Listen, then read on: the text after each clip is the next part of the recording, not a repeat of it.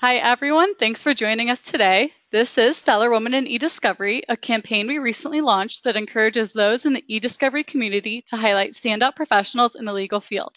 These are women who push boundaries, champion innovations, and pay it forward. Ultimately, they are women who inspire. I'm Mary Rechtoris, part of Relativity's community and customer advocacy team, and I'm delighted to be joined by one of our nominees, Joy Murao. Joy, thanks so much for joining us today. Thank you so much. I'm honored to be here. Excited to have you here. So, to start us off, Joy, what drew you to the e-discovery field and what do you love about your work? Well, like some of us in the audience, um, I started my litigation support back well before e-discovery was a field. So, my career actually began in 1994 at O'Melveny and Myers. So, I don't say I was drawn to it, I kind of tripped over it in 1999. Um, I remember printing a lot of Excel files. Um, this is way before the production delivery of electronic files um, we were still blowing back endless, endless reams of paper. So I think what has drawn me and kept me to e-discovery, in e-discovery and practice support is my love of solving problems and helping people. So you'll notice that there are a lot of folks, inside and outside of um, law firms that are that struggle with technology. Mm-hmm. So I'm happy to be that liaison or, or facilitator um, that's bridging, bridging the gap between legal and technology. My dad's um, a lawyer, and he certainly so, struggles. so he definitely um, he definitely what he does. Um, so you know, eDiscovery created this demand for that specialized legal team, which we now call practice support, or some some firms still call it litigation support. Mm-hmm. So I was really fortunate to be at the right place at the right time. Um, early on, I was part of a five-person team at Latham, and this is back in 1999. So I ended up managing and developing that team for about 13 years. Uh, we called our group Technology and Practice. We really wanted people to contour technology to the way they practice versus mm-hmm. practice to the technology because we found that adoption obviously was longer and more sustaining if they kind of integrated the technology uh, to their practice. But um, we, within that 13 years, we grew to be an international team of about 52 people. So to me, um, that was a very exciting time. Um, mm-hmm. I was very fortunate to be part of a growing um, firm. They had a, a growing global footprint. So some of the work that we encountered was very, very groundbreaking at the time. Awesome. Um, so I'm actually, yeah, so I was just going to say that doing all that, I was just very lucky to have the team we had. And um, we brought together people from varied backgrounds and uh, we really focused on education and mm-hmm. technology and service to our clients. So it's everything I love doing. And so I guess that's what's kept me in it and drawn to it. Great. Thanks for sharing, Joy. So, we had numerous folks nominate Joy for her contributions to the field, and I would like to take a minute or so to share some of these thoughts. So, Joy is a champion for women. She hosts empowering women workshops. I've been to them all, and they always have intriguing discussion. Joy keeps her ears open and makes introductions to help employers and potential employees make a connection. Another colleague said, throughout her career, Joy has relentlessly sought to help and improve the people, processes, and industries that make up our market. Selflessly, she continues to create some of the industry's best professionals. So, Joy, I'm really excited to dig a little deeper into these. So, to kind of start us off, can you tell listeners what prompted you to start your own company, Practice Aligned Resources? Oh, thank you. Thank you for the plug, by the way. oh, um, but, um, for me, at some point in your career, if you're, I just, when I talk to people, if you're lucky, um, you do get a chance to take a step back and assess your situation and pick your next path. Mm-hmm. Um, I realized for me that I love working with lawyers. And I know some people will probably reel back in horror that I actually love the projects that we work on. Um, and I love the technology and teaching and developing people. So when I had this opportunity to take a step back, I realized that I can do what I love and actually have it on a broader scale. Um, instead of going to one firm, another firm, I can kind of pull it back and, and help service other areas like government and corporate legal departments and small and what I call small bigs, big law partners who have left. So to me, I just felt like starting my own business, I could do what I've always been doing, um, but truly make a difference. So that's what kind of has started me on my path of, of starting my own company. What's been the biggest surprise about running your own business? Um, when I first thought about this question, I thought um, that you don't sleep, but um, but I, the more I thought about it, uh, what truly has surprised me uh, is really the encouragement and support that I've received um, after starting my own company. Um, and this is not just from friends and, and business colleagues, but actually other entre- entrepreneurs and other people that I didn't even know before I started. Mm-hmm. So I'm just really proud of being a part of our community and um, our industry and just really trying to help blend legal technology and education. So it just that surprised me is just the mm-hmm. open reception I've received as part of this business. How did you network with other entrepreneurs um, or kind of build connections with people starting their own businesses? Uh, for me, it was definitely joining um, different chambers, mm-hmm. and and that's why I would say. It's people actually outside of, of our industry, even other entrepreneurs and other industry groups. Uh, there are a lot of uh, different um, groups out there that help you become an entrepreneur, and that's why I kind of found um, those resources. And I felt I feel very lucky uh, to have these people in my life that life that um, can help give me feedback. Um, some of these people this is what they do, right? They've mm-hmm. they've been entrepreneurs. Or they um, they've sold multiple businesses, and they've been very generous with their um, advice and support.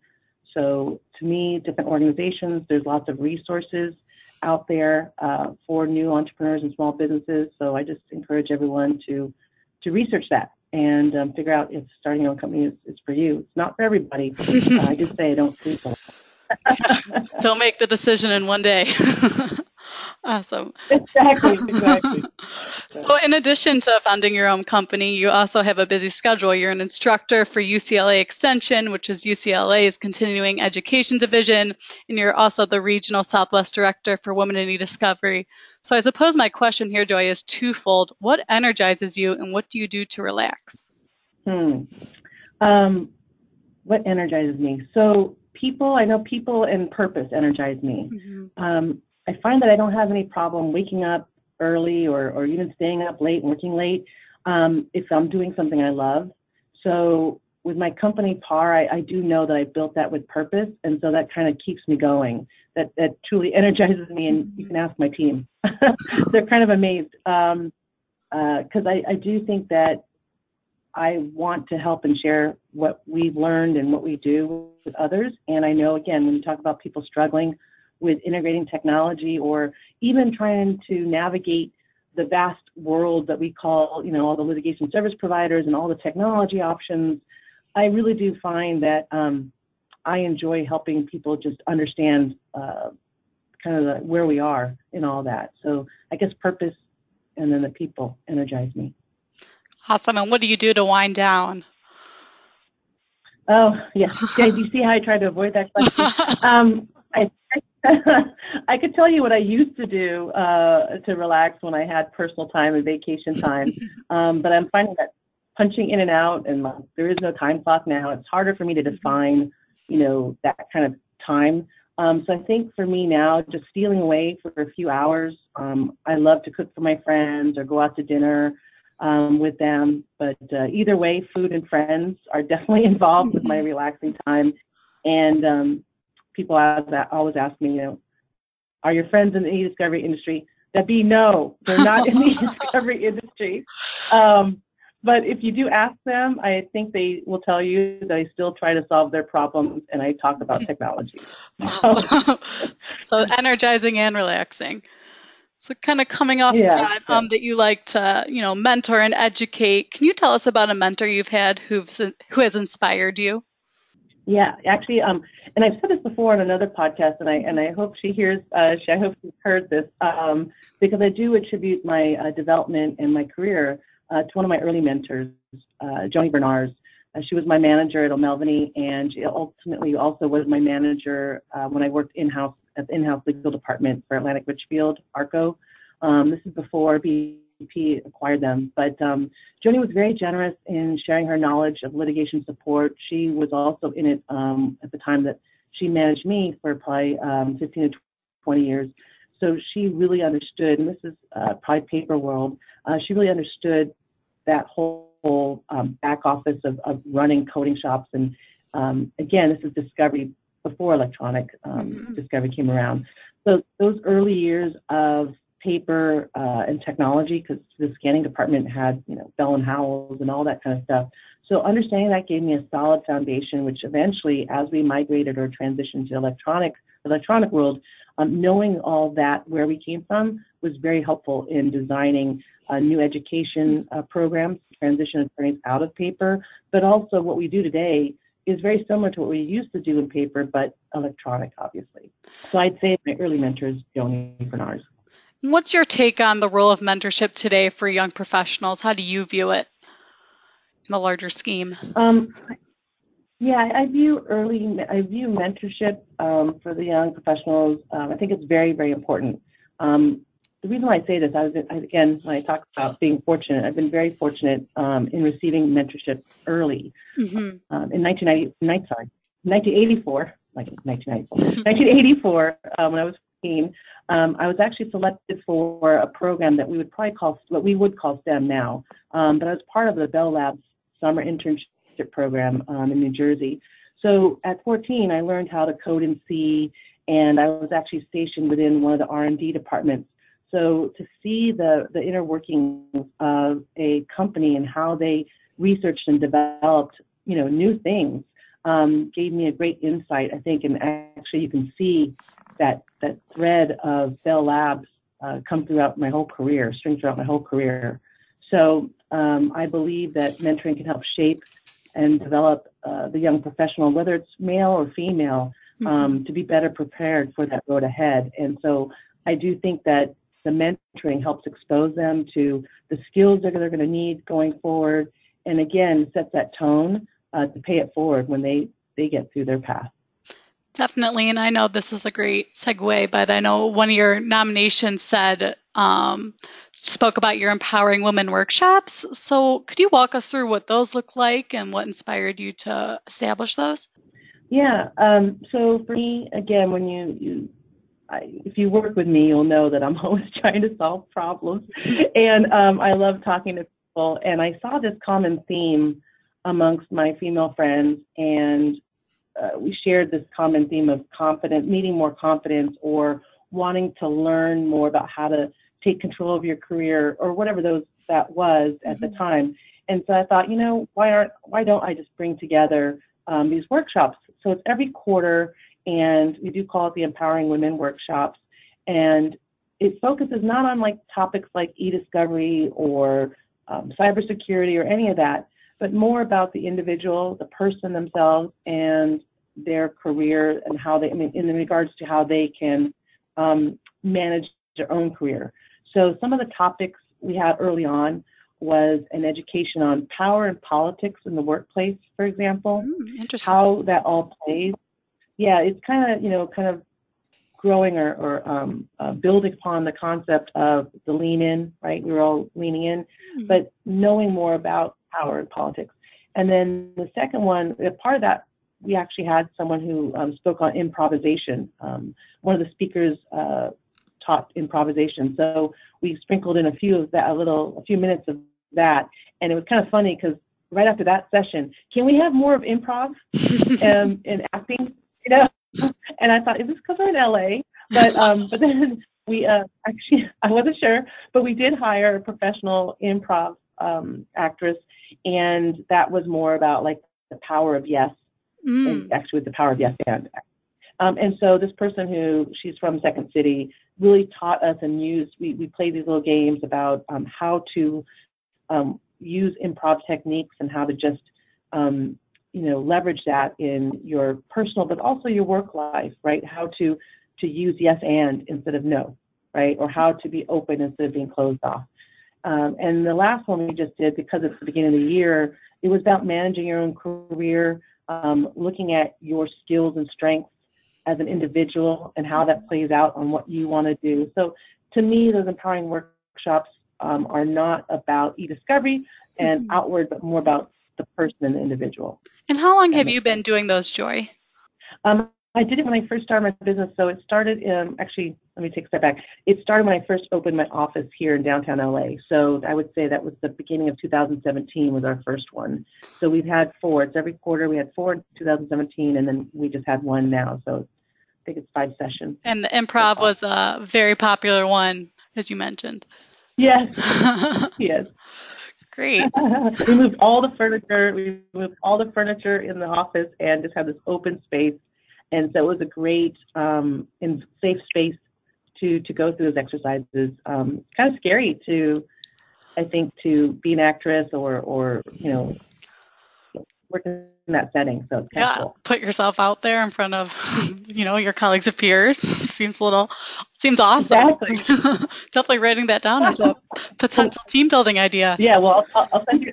Yeah, I'll send you an uh, I'll send you an invite next when you come to LA for the Relativity User Group. Uh, we'll try and make that happen. That sounds great. So, Joy, another one of your colleagues said I want to share their nomination.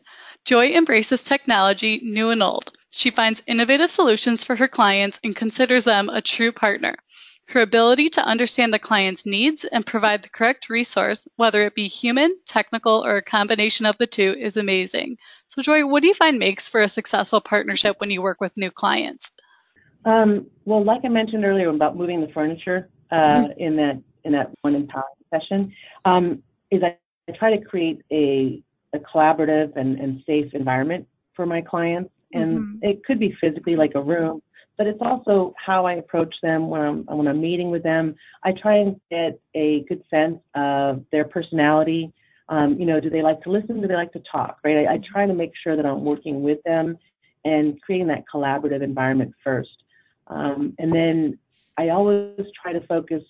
My first thing is focusing on the end, right? The last thing. Mm-hmm. What are they trying to deliver or achieve? Because I tend to find that when people are working through problems and they jump right into what they've done so far, they kind of lose sight of the end goal. Mm-hmm. And I like to try and start with let's start with what are we trying to achieve? What are we trying to deliver? Like what is your job, whoever my client is? What are you trying to do? And then I'll kind of work backwards that from there. And then I don't know why, but my mind always thinks in options.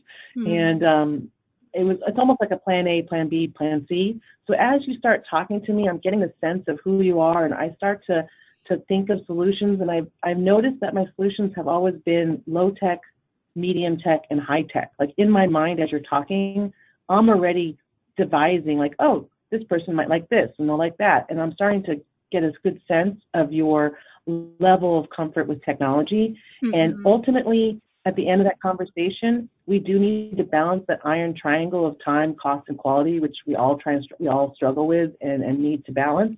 But I also throw in, I need to add into that equation the client themselves, right? Their comfort level. Mm-hmm. How are they? Um, what are some of their concerns in regards to to conveying or getting that approval from their client, maybe? right? So what are what are some things that may hold them back from adopting my plan? So I do try to give them options so that they're more comfortable with it.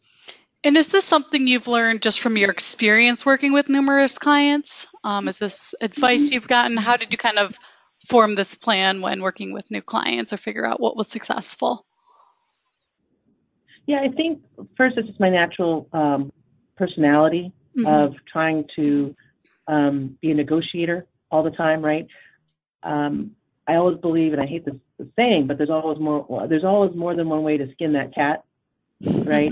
and so if I'm not personally uh, married to any specific idea, which usually I'm not, I just I'm I'm married to the concept of finishing the project, and I'm also married to the idea that my client should be happy, right? So I need to reach the end goal, and my client needs to be happy. So where are they in that formula? and how can I leverage technology? Because again, I mentioned that Bell Labs and learning programming at that early age, and I think being part of that R&D group helped me understand the power of programming and technology. That things are possible. You just have to figure out what you're trying to do and use the right tool. I always use an example for people like, you know, a butter knife can be a screwdriver, right? I've, I've had to unscrew a screw before with a butter knife, and at the time, it got the job done, right? Mm-hmm. But if I have 60 screws to do, that butter knife may not be the tool. And if I only have two minutes to do 60 screws, I may need the electric drill, right, or whatever, uh, power screwdriver. So you'll see that to me, what is the problem we're trying to solve? What are we, how much time do we have, right? What tools do we have available, or what what, what do I want to use? So I think it's something that's always been in me. Mm-hmm. Um, so it's not you know, something I've developed through time, um, and I try to help train others to. I almost, I guess it's a part of troubleshooting, right? Mm-hmm. Identifying the core components and and figuring out um, where the problem may be. So I just try and teach others how to to dissect that situation or that problem and help them identify, you know, here are the building blocks of these incremental um, options or or successes that can happen that ultimately ultimately lead to the end product. Definitely. Well, Joy, that's all the time we've got for today. I really appreciate you being here. No problem. Thank you for having me. And again, thank you to everyone um, that submitted me, and, and I'm honored to, to be a part of this. So thank you. Of course. And once again, I'm Mary Rechtoris. This is Stellar Woman in eDiscovery. And listeners, thanks for joining us.